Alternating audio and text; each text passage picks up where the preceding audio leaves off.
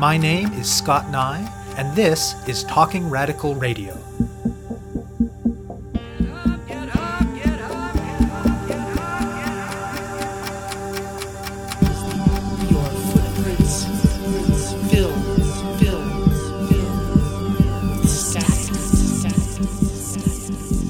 Hello and welcome to Talking Radical Radio, where we bring you grassroots voices from across Canada.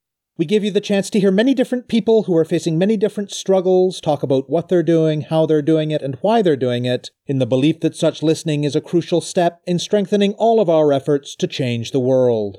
On this week's show, I'll be speaking with Melanie Carrington and Alison Fisher. Lots of different grassroots organizing across North America in recent years has brought unprecedented mainstream visibility to what impacted communities have always known. That black and indigenous people are disproportionately targeted for surveillance, harassment, arrest, and violence by the criminal justice system. What has so far received less mainstream attention is the ways in which white supremacy, anti blackness, and settler colonialism shape our school system as well. Everything from the content of curriculum to systems for disciplining students to dominant teaching practices to distribution of resources and much more result in a system that tends to marginalize black and indigenous youth and other youth of color and disproportionately push them out of schools. There has generally been a lot more attention in the United States than in Canada to the ways that these two systems not only have harmful impacts on the same groups of youth, but in fact sometimes work together in doing so. Communities have called this process by which racialized youth are pushed out of schools and forced into systems of incarceration and punishment the school to prison pipeline. In Toronto, just as in communities across the continent, organizing in impacted communities around these issues has been happening for a long time. Specific groups and initiatives come and go, of course, and one of the newer groups to take up the struggle is called Education Not Incarceration, or ENI. The group formed after an initial call out brought a diverse group of community organizers, professionals, students, and other people together in November of 2016. After a careful process of determining their priorities and approach, the group decided that their initial focus would be what is called the School Resource Officer, or SRO, program. The SRO program started in the late 2000s after an instance of high profile violence in a Toronto school. At that moment, the school system in the city had still not recovered from the funding cuts imposed by a conservative provincial government in the late 1990s and early 2000s. As well, there was already, at least among more affluent residents of the city, an air of moral panic about crime, which had resulted in an increase in targeted policing of poor and racialized neighborhoods. So when the Toronto police offered to place armed, uniformed officers in schools in those same neighborhoods, and to not make the city's two school systems pay for this, the Toronto District School Board and the Toronto Catholic District School Board jumped at the opportunity. There was never any consultation with the targeted communities about this measure, however. And since it was enacted, it has been experienced in much the same way as policing is experienced in the rest of society. That is, it has exposed black and indigenous students to harassment, surveillance, and criminalization, and it has made many of them feel less safe in their schools. The campaign against it, waged by ENI and by a range of other groups and individuals in the community over the course of 2017, was ultimately successful. Late last year, the Toronto District School Board voted to end the SRO program in Toronto's public schools. While the program continues to exist in the city's Catholic school system, and both the public and Catholic systems are still a long way from truly embodying the kind of commitment to social justice, anti racism, and liberation that many organizers dream of, this still constitutes a major victory for communities, particularly black and other racialized communities in the city. Melanie Carrington is a social worker and the mother of a black son who is currently in elementary school in Toronto. Alison Fisher is a teacher in the Toronto District School Board. Both of them are also graduate students, as well as members of Education Not Incarceration. They speak with me about the racialized impacts of policing and the school to prison pipeline, about the SRO program, and about the successful campaign waged by ENI and other groups to get armed uniformed police officers out of Toronto's public schools. My name's Melanie. I am the mom of a son who is in elementary school. I am a social worker by trade, and I have also done some PhD work in social work. And my name is Alison Fisher, and I'm a teacher with the Toronto District School Board. I've been teaching for over 10 years, and I'm also doing a doctorate at York University in the Faculty of Education. And I'm a member of Education Not ENI is a collective of folks who are interested in challenging issues around the school to prison pipeline and the criminalization of youth. When we speak about the school to prison pipeline, we're referring to certain aspects within the education system that lend themselves to either push out, so students feeling the necessity of leaving their education, or things that directly impact them so as to pull them into the criminal justice system and out of the education system. Those are the areas that we wish to directly address. The School Resource Officer Program came into being around 2008, 2009. There was a shooting of a young 15 year old boy named Jordan Manners at C.W. Jefferys. And there was a lot of media and public response to that shooting. A young boy had died inside of the school. It was the first time a young person had died inside a Toronto school. So the police offered their services to the Toronto District School Board, offered officers up to be placed in various schools. And at the time, they accepted, the board officials accepted, but it was never actually taken to communities to consult with communities at all. It was just a decision between the police and the board. It was funded by the police themselves. The way in which it got started was really problematic, and then it just continued on from there. The time that the SRO program was brought in, it had been a difficult time for the Toronto District School Board financially. The Harris government had changed the funding formula, which impacted certain school boards in particular ways. And Toronto was one of those large urban school boards that was really hit hard by funding cuts. So there was already a context of lack of funding, which meant educators and counselors and professionals working in schools, positions were being cut and so on. So that was the context in the Toronto School Board at the time of Jordan Manners' death. The other issue that was going on at the time was in 2005, there was a lot of outcry around Jane Creba's death, and there was the whole year of the gun happening at the same time. So there's a lot of conversation when the police jumped on this kind of moral panic that was very racialized. A lot of white communities had a particular response, and the mainstream media had this kind of response, this kind of panic. So TAVIS was created, which was a particular kind of police force. I think it was supposed to be community-based policing, but it was a highly militarized and problematic policing group that was created in 2006 and really exacerbated a lot of the carding issues that were going on already amongst racialized communities. So again, TAVIS was a police force that was put in particular communities that were, again, these kind of quote unquote priority communities. So there was an over policing of Black and Indigenous and other racialized groups in these particular communities leading up to Jordan Manners' death. And then this was just another impetus. This, this event allowed the police to encroach even more in these particular communities by offering school resource officer programs. And earlier you mentioned carding as part of the context for how black and other racialized youth experience policing. Talk briefly about what carding is. At its most basic, carding is when a police officer comes up to someone and asks them for their information and records that information.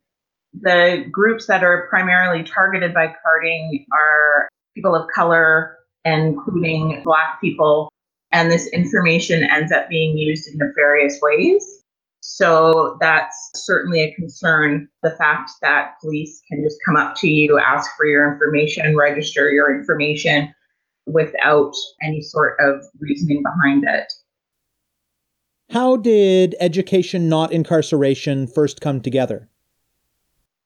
There was someone who had done her master's on the school resource officer program who was interested in bringing a number of folks together who'd been working on these issues for a long time, interested in seeing what we could do together collectively. So there was a call out, a number of people responded in November of 2016.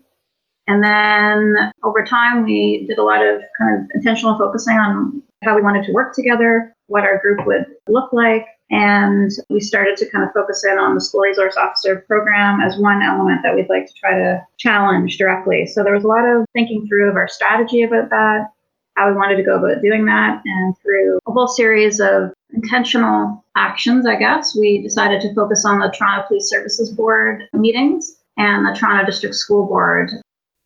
Kind of gave intentional energy towards those two bodies as the direct bodies that supported the school resource officer program. And who responded to that initial call out?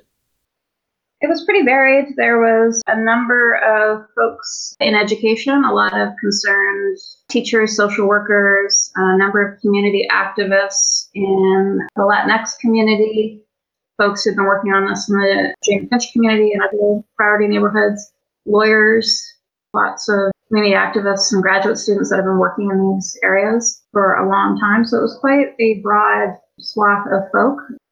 As things kind of moved forward, we got some media response in May, a Toronto Star article after the Toronto Police Services Board meeting, where a number of us had given some deputations. Then we had a number of other people join. So it's kind of grown from there. So, those conversations about figuring out how to work together and coming up with a strategy, what were they like? In any social justice group, when you come together, you're constantly thinking through how to work on a variety of levels. So, of course, there's the political level and how you're going to lobby and campaign and the particular institutions that you're interested in. So, Toronto Police Services Board is a very different entity, for example, than the Toronto District School Board because there were a number of folks employed in the education sector, some of us had some familiarity with how the Toronto District School Board worked and who would be people we would need to contact there. The Toronto Police Services Board, you know, we had to do a little bit of more research on how to move forward in that respect. But just conversations about political movement, but also educational awareness. You know, a lot of people perhaps need more information about the intersections between the criminal justice system and the education system. So we also talked a lot about how we could further educate the public.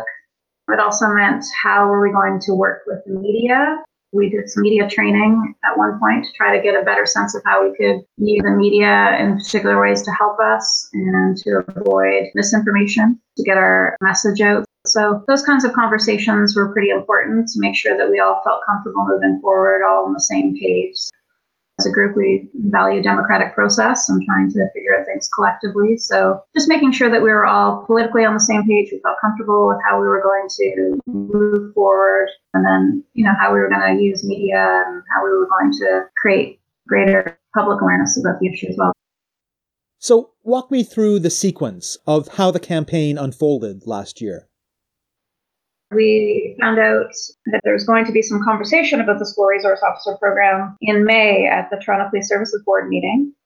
The public can give deputations at these meetings. So we decided to sign up a number of us to depute about the school resource officer program and to indicate why this program was hurting young people, was placing them at risk, one of the issues that Gita Madan's research has demonstrated, she's the person who did her master's at OISE on the school resource officer program, was the problematics of having an armed uniformed police officer in particular schools where they're mostly racialized young people. Also, these school resource officers were known to sit on intelligence gathering units within the police force the access that police would have to information about young people was quite extraordinary, and the possibility of that information from the school being shared with police was really concerning. So there were these kinds of issues that we wanted to address with the Toronto Police Services Board. So a number of us deputed at that board meeting. Because of some of our deputations, a number of members of the Toronto Police Services Board indicated that they were quite concerned with what they were hearing that day. And the board came very close to suspending the SRO program. Mayor John Tory put forward a motion to delay a decision until the June Toronto Police Services Board meeting. And then there was a June meeting. A number of people showed up to that because the issue had gotten a lot of media attention in May. Mayor John Tory was working to ensure that there would be a number of people coming to the June meeting that would support the school resource officer program. There was a number of Catholic students and staff that were bussed in by the Toronto Catholic Board to depute about why certain folks there felt that the school resource officer program was important. And then there was a whole number of community activists who came in opposition to the school resource officer program, many of whom could not even get access to the meeting. It was one of the first times in a while that the Toronto Police Services Board had shut off access, and there's police officers monitoring people come to a public meeting. And uh, a lot of questions raised about why the Catholic Board was sending its students in the middle of a student exam period and final projects, busing folks into this meeting It became very clear that there were certain political pressures happening behind the scenes to support this program. What came out of that June meeting with the Toronto Police Services Board was they decided to do a study on the school resource officer program.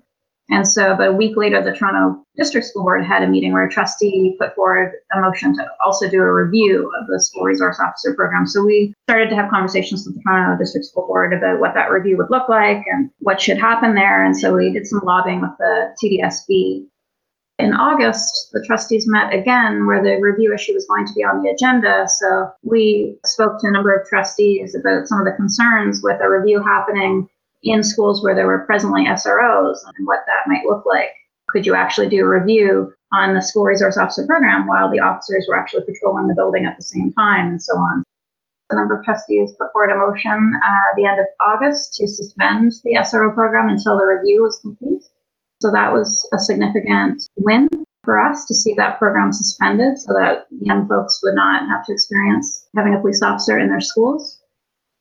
Once the suspension was in place, alongside that request of the trustees was request from community with respect to how the project would take place with the surveying of students and staff it was really important to ENI and other groups that the Toronto District School Board employ an equity lens in the way in which they were gathering this information. The basic idea behind using an equity lens is centering the voices of marginalized students. A stark example of the differences is clear to us right now by way of the way in which the TDSB did their research and centered the voices of marginalized students compared to the way in which the Carleton research team used more of a, a surveying method.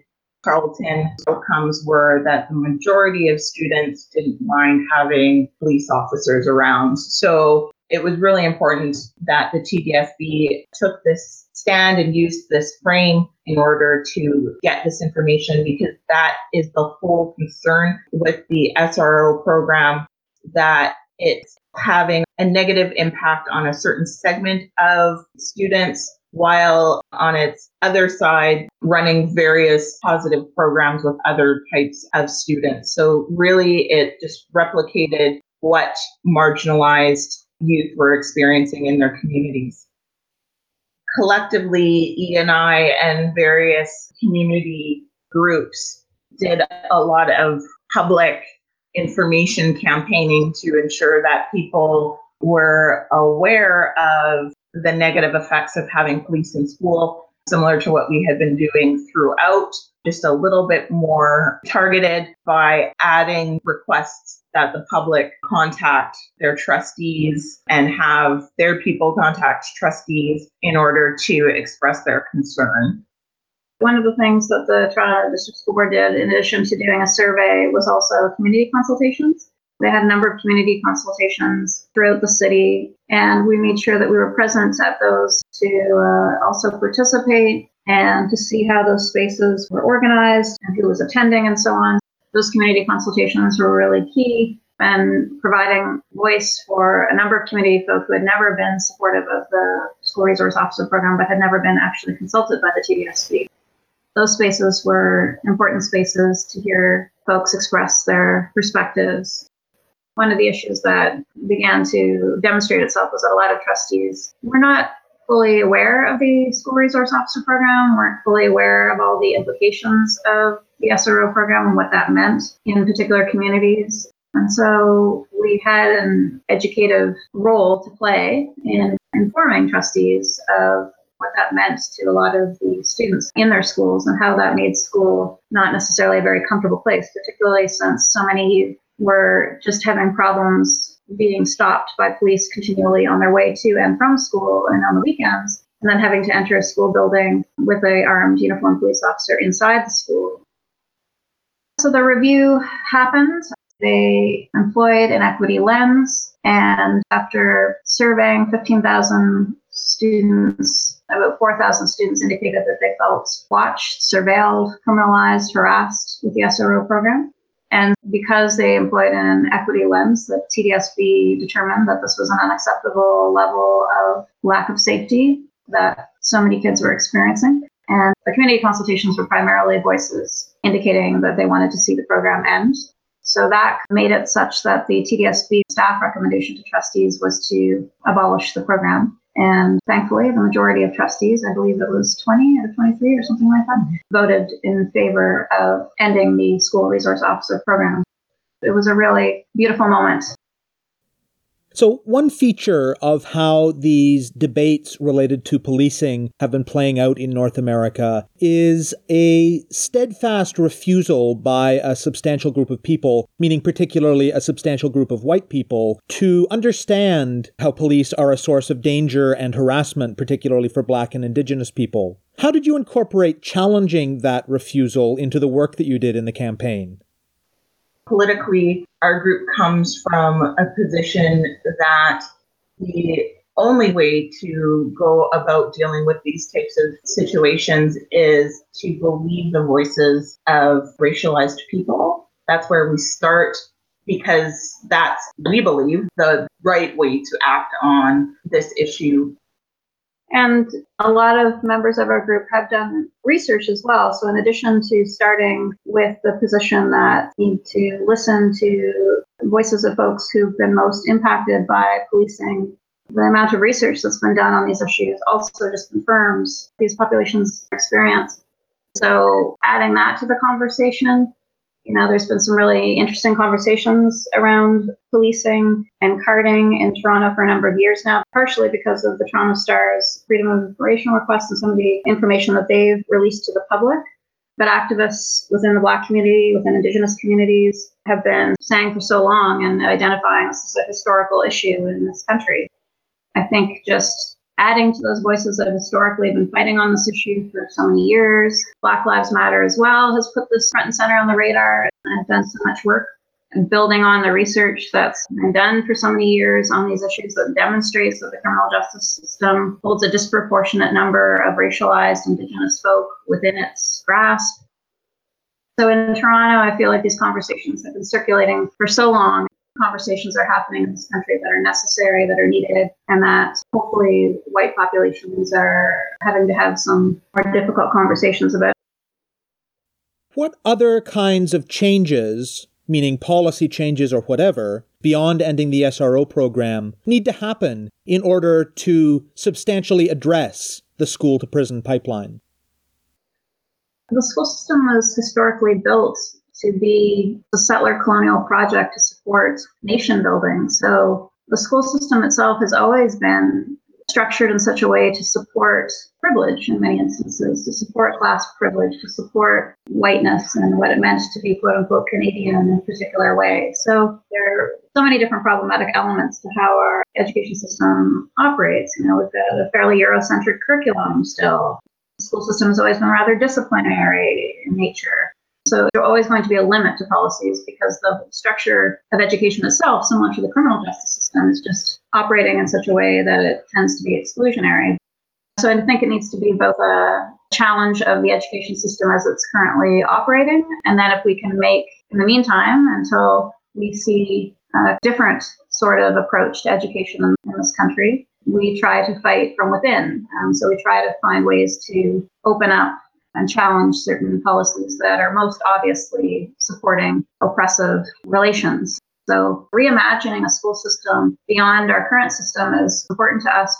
Freedom and learning and community and collective care and all these great things.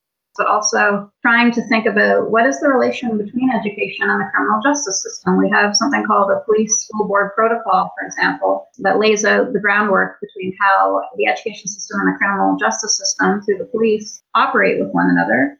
That would be one policy, for example, that really demands some uh, attention. In doing this activism work alongside these great folks, I've really come to see how similar the people output in education is to social work, both professions built on helping. And with that comes a wonderful set of blinders to all of the harm that you've actually created. In social work, one of our legacies that is oft forgotten is the 60 scoop in which Indigenous children were dragged from their homes and replaced in white families throughout North America. So, these helping professions and the people who come into them, I worry because I see the blinders that are part and parcel with this work in that people can say, well, my intention is to help. So if I see a racialized child doing something wrong, it's not about their color. It's about the fact that they're just not doing well. They're not meeting standards. And I really hope for a time when more social workers, more teachers are challenging themselves with respect to the inherent biases that you bring into this work the systemic discriminations that are built into the systems that you're working for, and how that is intended to put racialized children and youth into a certain segment which is deemed in need of fixing, and how that directly links itself to the school to prison pipeline I think the last couple of years have made very urgent call outs to white people to gather themselves and the people around them because I believe that the majority of change with respect to the racism and discrimination that people of color are experiencing in Canada, a lot of the responsibility for change rests in whiteness. So it's continued challenges to oneself in order to recognize how you are aiding in racism and racist acts. You have been listening to my interview with Melanie Carrington and Alison Fisher of the Toronto group Education Not Incarceration. To learn more about their work, search for Education Not Incarceration on Facebook. To find out more about Talking Radical Radio, the guests, the theme music, and the ways that you can listen, or to suggest topics for future shows, go to talkingradical.ca and click on the link for the radio show. On the site, you can sign up for email updates or follow us on Facebook or Twitter. I'm your host, Scott Neigh, a writer and media producer based in Hamilton, Ontario, and the author of two books of Canadian history told through the stories of activists, Gender and Sexuality, and Resisting the State, both from Fernwood Publishing. Thank you very much for listening, and I hope you tune in again next week.